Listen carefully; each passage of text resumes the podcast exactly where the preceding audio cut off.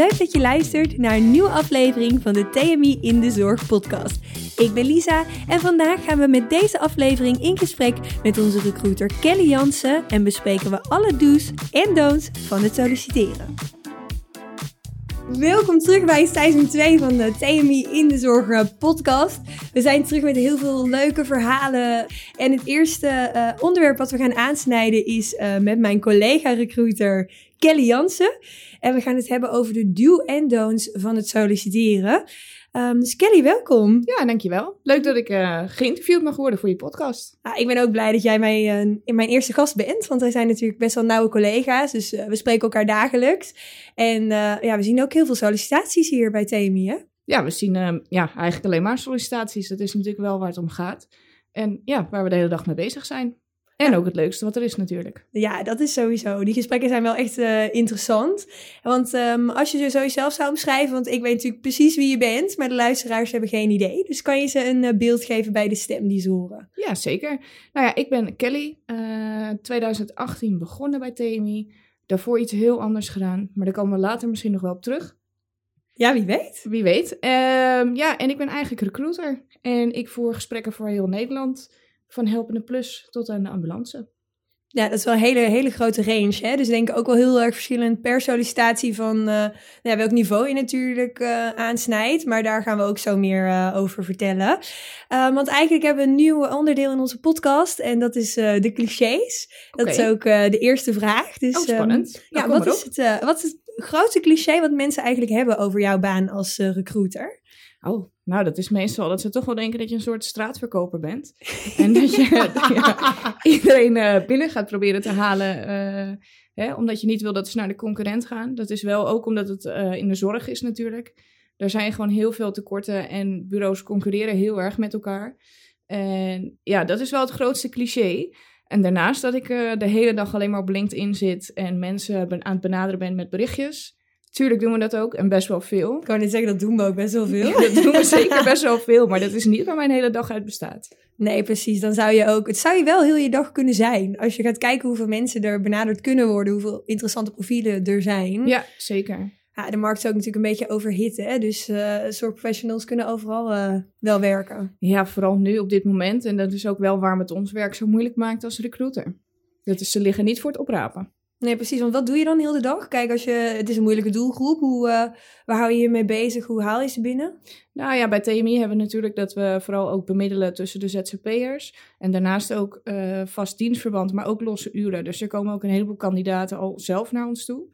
Uh, daarnaast hebben we inderdaad ook kandidaten via LinkedIn. En mijn dag bestaat voornamelijk uit het spreken van deze kandidaten. zorgen dat de documentatie op orde is. En hopen dat ze natuurlijk voor TMI gaan kiezen of door TMI bemiddeld willen worden. Ja, en dat zou het allergrootste doel zijn natuurlijk. Ja. En in het begin, hoe zit dat dan? Eh, ja, krijgen ze natuurlijk, wij krijgen een cv uh, door. Ja. Um, en daar ga je natuurlijk op beoordelen. Want ja, hoe zien die meeste cv's in de zorg eruit? Is er een bepaald... Uh, ja, een bepaalde groep of dingen dat je over één kam kan scheren? Ik denk het niet. Of zit er veel verschil tussen? Nou, je merkt wel heel veel verschil met cv's. En dat is vooral inderdaad, ja, je ziet het, ze hebben allemaal een zorgopleiding gedaan. Uh, sommigen hebben daarvoor wel bijvoorbeeld een, uh, ja, een andere studie gedaan. Je ziet toch dat die cv's anders zijn, er staat meer informatie op. Uh, ik krijg ook wel eens een cv binnen, dat is gewoon in een verhaalvorm. Iemand schrijft gewoon een verhaaltje wat ze, wat ze hun hele leven hebben gedaan. Uh, ja, dat is natuurlijk niet zoals. Uh, het is voor ons als recruiter dan niet makkelijk te lezen. Nee, het is wel dat, dat heb ik ook wel eens meegemaakt. Dat je dan een heel verhaal krijgt. En dat is eigenlijk heel veel werk voor de sollicitant. Echt super mooi dat mensen dat doen. Ja.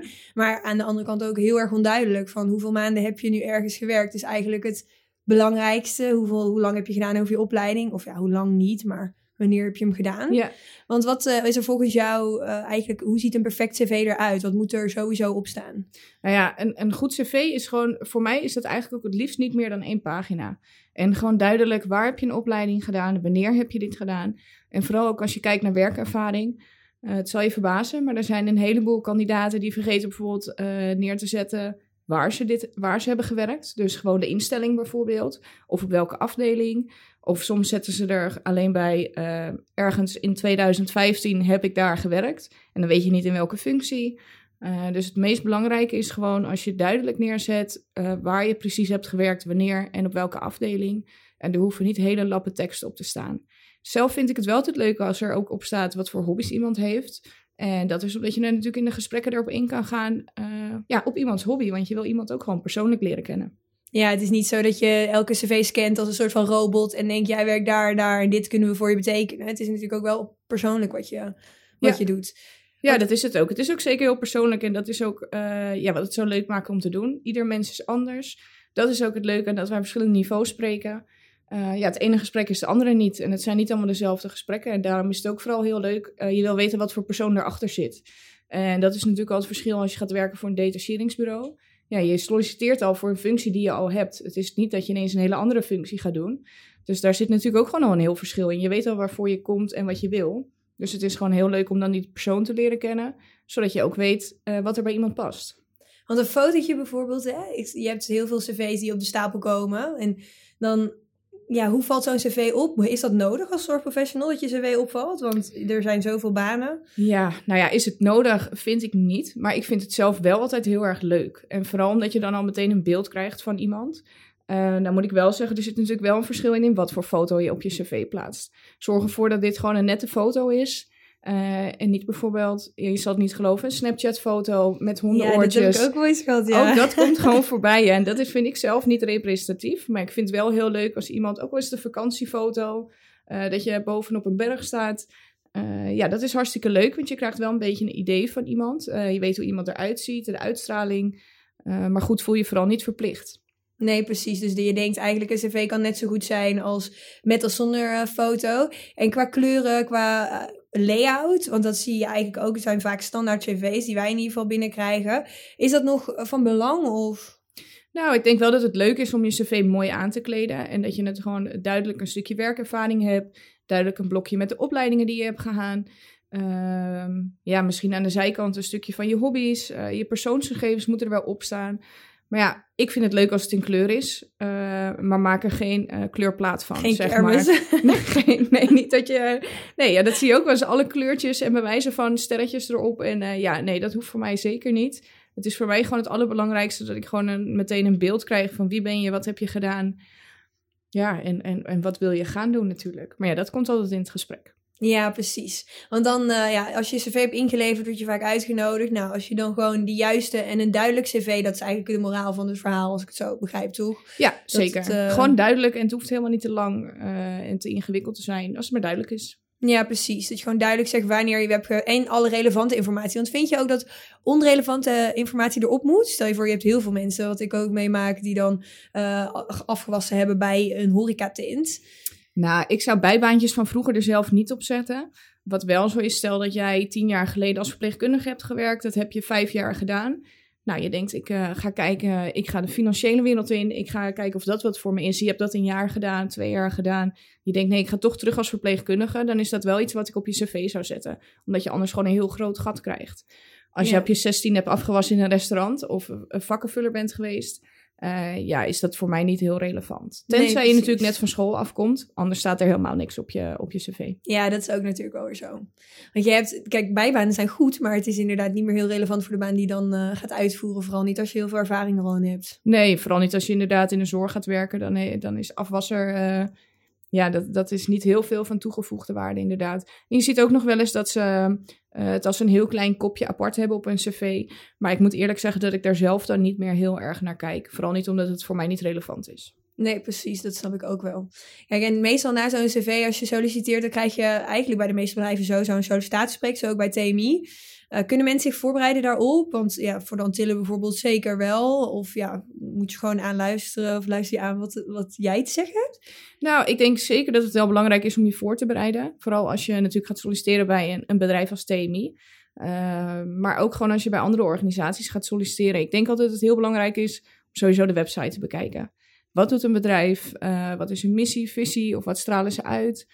Zodat je ook weet bij, ja, waar je terecht komt ik spreek natuurlijk ook zorgprofessionals, maar ik spreek ook wel eens hier uh, nieuwe collega's voor op kantoor, die recruit ik ook. Ja, soms merk je wel eens dat iemand zich gewoon niet heeft ingelezen in de organisatie. En dan heb je bij mij toch wel een streepje achter. Ja, dat snap ik ook wel. Zie, zie je dat vaak inderdaad? Zie je dat vaker bij zorgprofessionals? Of... Nou, bij de zorgprofessionals valt het wel mee. Vooral omdat wij eigenlijk heel erg bekend zijn uh, als TMI zijnde.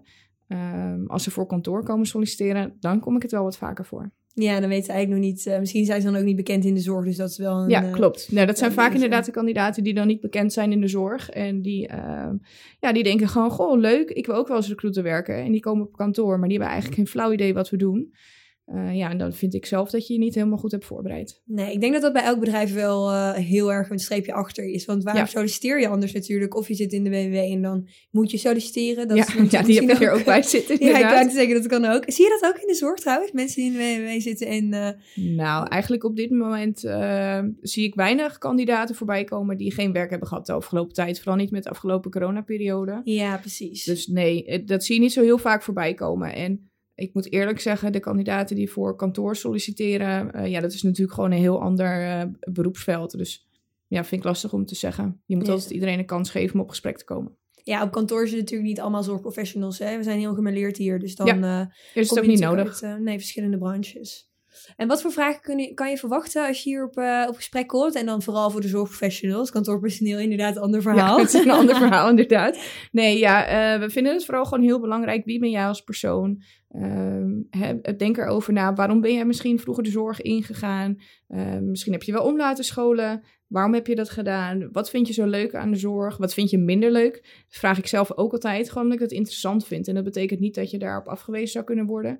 Maar het is voor jezelf gewoon heel belangrijk om te bedenken, ja, wat vind ik leuk en wat vind ik niet leuk? En vooral ook, eh, waar ben ik goed in?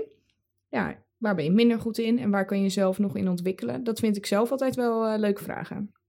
En waar worden mensen bijvoorbeeld wel op afgewezen als je zo kijkt? Dat mensen zich kunnen voorbereiden van, oh, eh, hier moet ik op letten. Want je moet natuurlijk eigenlijk wel eerlijk zijn. Maar zijn er nog dingen waar je op kunt letten van, oh, dit soort dingen zou ik vooral niet zeggen? Of, Oeh, ja dat, vind ik, dat ja, dat vind ik lastig. Ja, tuurlijk zijn er dingen die je niet moet zeggen, maar als jij tegenover mij zou zitten en je zou zeggen...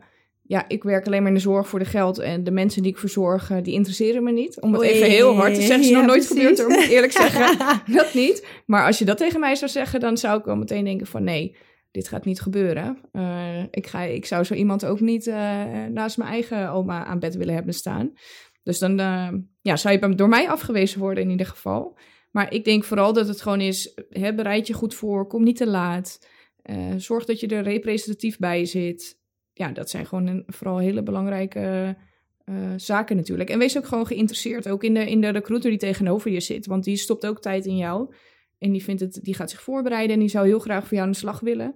Het is ook wel leuk als je wat vragen terugkrijgt, in plaats van dat het alleen maar ongeïnteresseerd zenden is. Ja. En schrijf me maar in en dan kijk ik wel even wat ik ga doen. Eh, ja, het is gewoon leuk als iemand geïnteresseerd is. En dan, ja, dan zit je bij Temi aan het goede adres. Ja, het werkt echt wel twee kanten op, hè? Want het is inderdaad, soms merk je ook wel dat er mensen zijn die echt alleen maar zich inschrijven en dan ze zien het wel. En dat is natuurlijk voor ons ook minder leuk om dat gesprek dan aan te gaan. En Ja. ik denk dat monoloog wat je geeft van, oh ja, hoe zou ik dan ja, de zorgprofessional langs de oma zijn van het bed van jou bijvoorbeeld?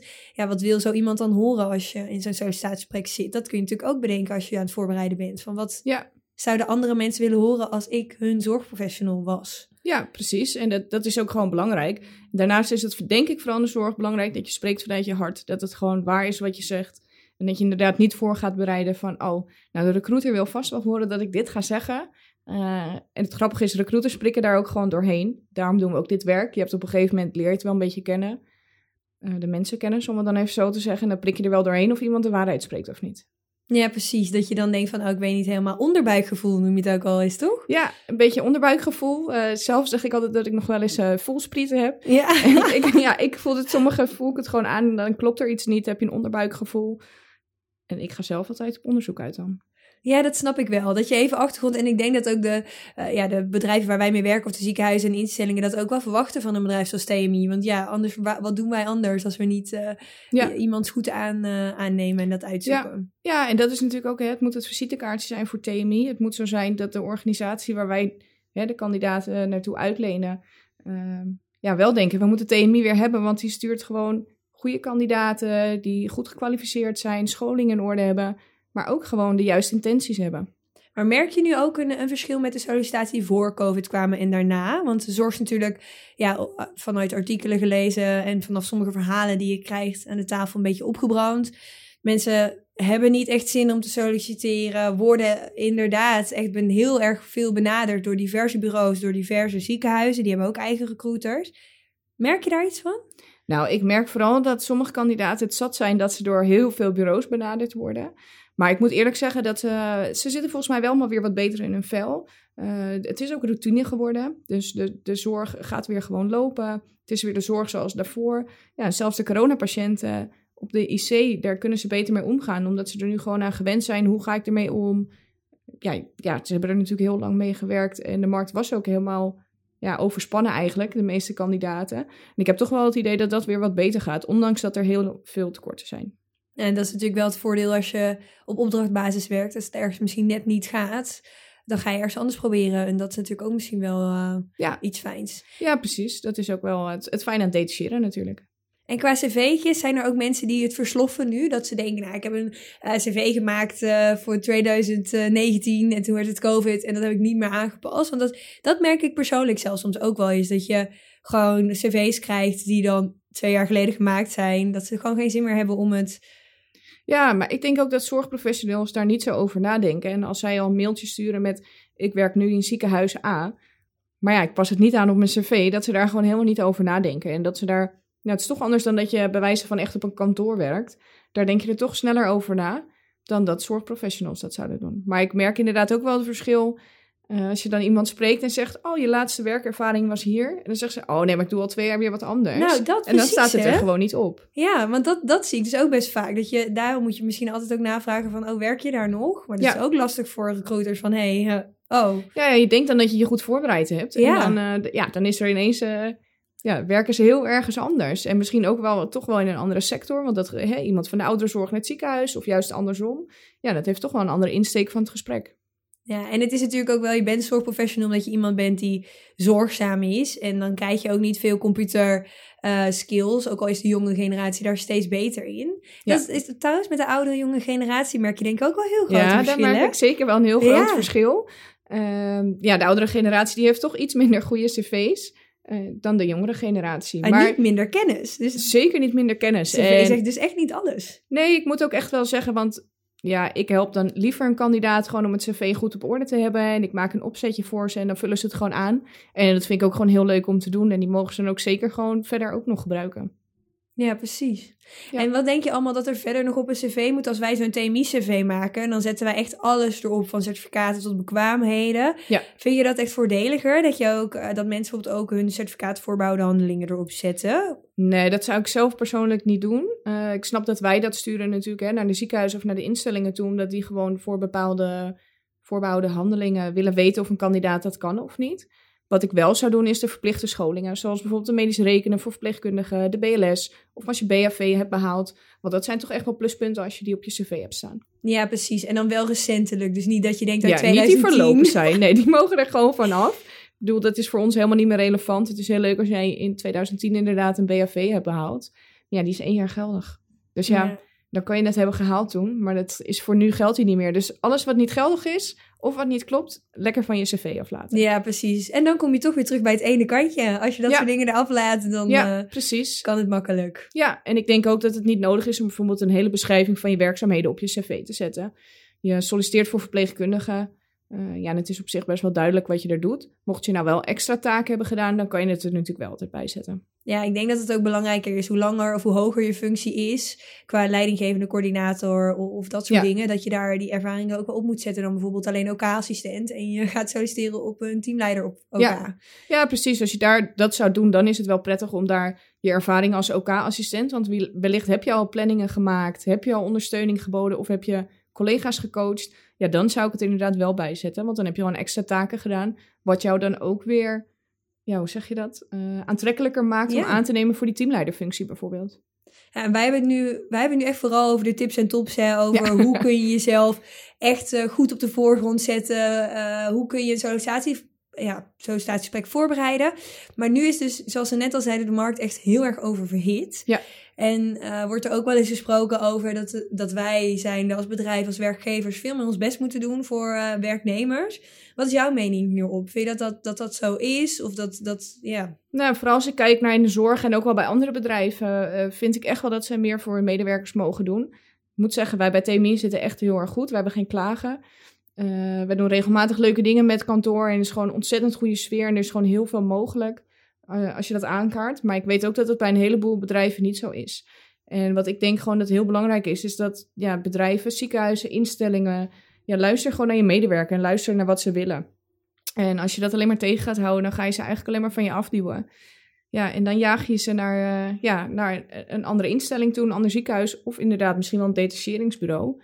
Uh, omdat ze daar wel gewoon wat meer naar hun wensen en voorkeuren geluisterd wordt. Ja, want er is zoveel meer belangrijk dan alleen, alleen maar de, de, de arbeidsvoorwaarden. Want inderdaad, ja. team uh, en dat soort dingen. Daar, daardoor kan je ook weggaan. Dat je denkt, nou, uh, ja. ik vind het hier helemaal niet gezellig. Of ik kan hier niet in samenwerken. Dan nee. is het ook heel snel natuurlijk uh, klaar. Ja, je hoort het wel eens, hè. Veel onderling geroddel op een afdeling. Of, nou ja, je, je hebt iets, een bepaalde wensen voor je planning. Kijk, je werkt natuurlijk in de zorg. Dus je weet dat je onregelmatig moet werken. Mm -hmm. Alleen, ja, het is wel fijn als er soms wel naar je wensen wordt geluisterd. Als je bijvoorbeeld een jaar van tevoren vakantie aan moet vragen. Ik persoonlijk zou dat zelf ook niet weten wanneer ik volgend jaar in de zomer op vakantie wil gaan. Wie weet ziet mijn leven er dan heel anders uit. Uh, misschien wil ik wel een wereldreis gaan maken. Ja, ik heb geen flauw idee. Dat weet ik nu nog niet voor volgend jaar. En ik denk dat daarin heel veel instellingen en ziekenhuizen wel wat kunnen doen. Plus organiseren ze een leuk uitje. Desnoods ga je met z'n allen een avondje bolen.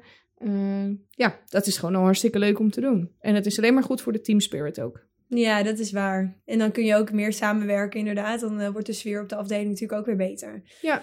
Want jij vroeger waar je recruiter worden? Of uh, is dit er zo ingerold bij jou? Nee, dit is er wel zo ingerold. ik heb echt vroeger iets heel anders gedaan. Ik ben ooit begonnen in de supermarkt.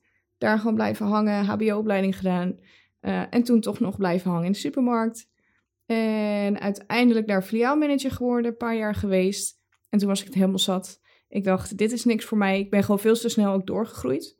En toen ben ik een jaartje, of nee, een halfjaartje op het strand gaan werken. Heerlijk was dat. Niks aan mijn hoofd. Mensen lekker bedienen.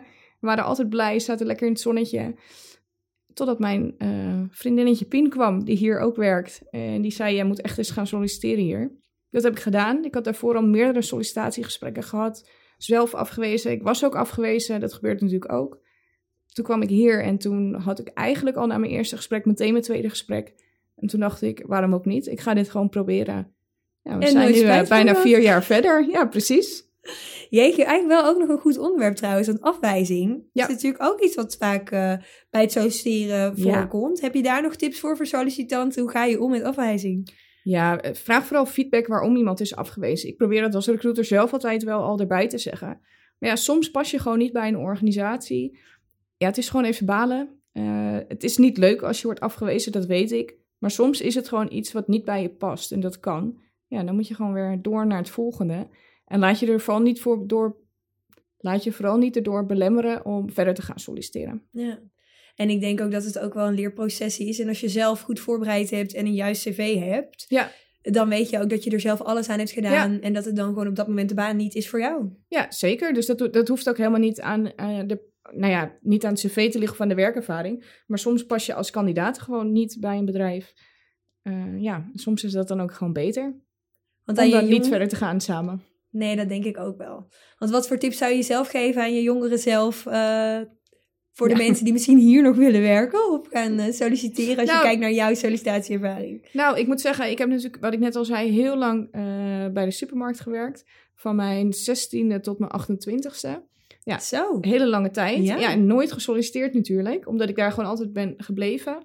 Natuurlijk krijg je wel die sollicitatietips ook op je, op je HBO, krijg je dat mee. Dus je weet het wel een beetje, maar omdat het zo lang geleden was, vond ik het heel spannend.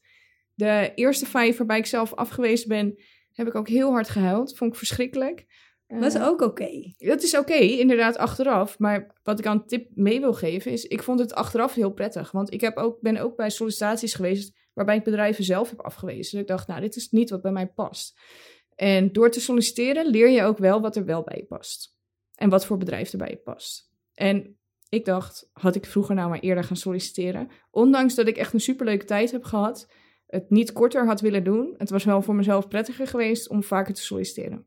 Ja, dus breid juist je ervaring af en of uit. Ja. En eh, solliciteer iets meer. Wees Ja. niet bang. Nou ja, of le- ja, precies. Of lees je al in in de vacatures, hè? Want daar leer je ook al heel veel van. Of je een bedrijf leuk vindt of wat voor soort bedrijf er bij jou past. Nou, dit vind ik wel een hele goede afsluitende tip, Kel. Dankjewel Nou, voor, je, gedaan. voor dat je hier was. Ik vond het heel leuk dat je, dat je meedeed. En voor de luisteraars die enthousiast geworden zijn, ehm, abonneer je dan even op onze podcast, LinkedIn of Instagram. En denk je ook van, ik ben zorgprofessional en ik wil graag solliciteren bij TMI. Meld je dan aan voor een oriënterend kennismakingsgesprek via tmi.nl. Of eh, bel Kel even, want ze heeft een hele mooie LinkedIn eh, waar je haar nummer op kan vinden. Dus eh, dankjewel Kelly en luisteraars. Ben jij door deze aflevering enthousiast geworden? Abonneer je dan op onze podcast via je favoriete app. Vind ons op LinkedIn, Instagram of meld je aan via onze website tmi.nl voor een oriënterend kennismakingsgesprek. Bedankt voor het luisteren en tot de volgende keer.